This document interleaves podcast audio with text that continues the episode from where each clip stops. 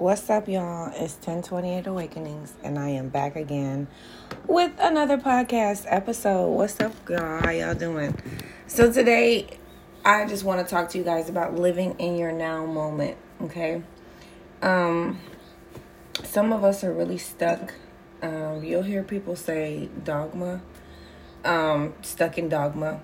But really, what that means is like you're stuck in a dimension where you can't expand your consciousness. You're stuck in a place where um, outside outside understanding is far from your mental capacity. Okay, so you cannot be introduced into new concepts. All right, now this is really difficult. It's normally pretty easy for entrepreneurs because they have a way of rewiring their brain. And I'm not saying if you're not an entrepreneur, this is difficult because some people are designed to be doctors, they're designed to be lawyers, but they also have a defense mechanism in them that allows them to protect and do the right thing, or they can use their powers for good and evil. We literally have freedom of choice.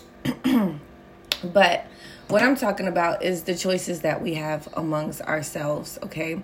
And being in the now moment allows us to understand what our choices are. If you wake up every morning and you dislike your life, you dislike your surroundings, um, it's really, really important for you to understand that it's powerful for you to get ahead of that. It's powerful for you to change the vibrational frequency of that by choosing to be involved in things that you love, okay? You can start by going to the park, okay? Well, if that's something you love, like let's start with me. I like skating. So skating will be like, oh yeah, maybe I can get a day to devote to just going to skating, you know, doing my thing and having a good time. Now, this will be a clear indicator, okay, that I have not done something that I love to do in a really long time. This also happens with people, places, and things. It's really important for you to understand who you're hanging around, who you're calling your friends. Because, you know, wealthy people always say you're as wealthy as the people that you hang around. But if you're the boss and you hang around all your workers, even though that may be a good thing because everyone is working towards, there could be things of envious, jealousy, and things of that nature. Perfect harmony is like a mastermind alliance, okay? And that's kind of what I want to talk about today peers love spouse okay?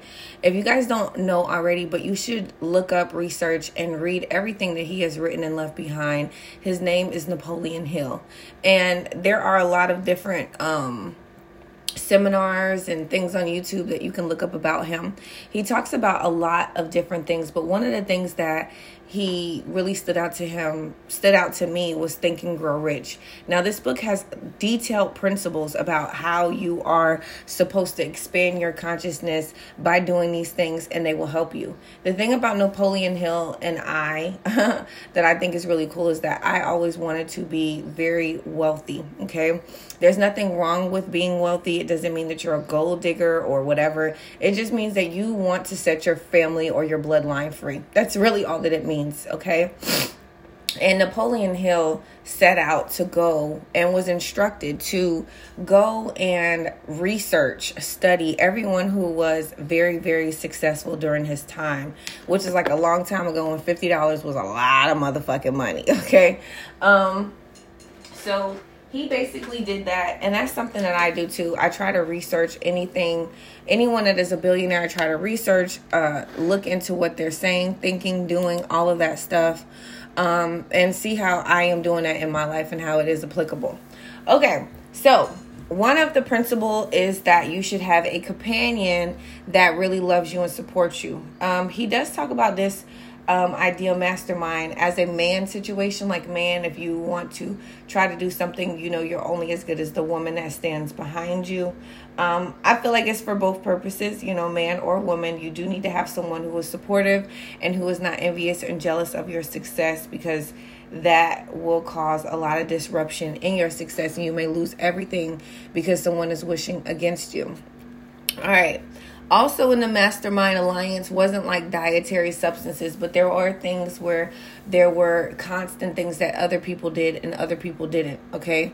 So, to me, I feel like it's really about being alkaline. Alkaline is a word that was introduced to us about maybe four years ago.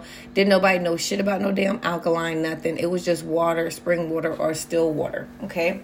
Now, to me, alkaline is not really a water type situation, but being alkaline is more so doing what you want in your now moment that makes you happy. Choosing to do that. Going against the grain and picking something that makes you upset, you don't want to be there is very difficult. And a lot of you guys are like, well, how do I pay my bills? Well, you pay your bills right now in a situation where you hate what you do, but you could turn your life around in 24 hours if you do your due diligence and do what is necessary for you to get the things that you want. And you're like, what? Yeah, if you took 24 hours, made a website, put products on there, sold it, you will make some money from someone, someone that is your friend. The universe has a weird way of bringing you customers and people that want to give you their money once you put a certain amount of energy into the grid. Okay. Energy into the grid is basically what you love to do, what your heart sings for. Okay. You will be rewarded for it. And in this new era's era of Aquarius that we're in, which is going to be called the Golden Age, which is called the Golden Age, it is very, very powerful. The reason why it's powerful is because it amplifies the energy that you have, which is whatever you put into the grid, whatever you feel like is very promising. It gives you a lot of stability and happiness internally. Stability does not always have to mean financial gain, okay? It could just make you feel whole. It could make you feel like you have a purpose. It can make you feel like you want to do something more. All of these things are literally alkaline, okay?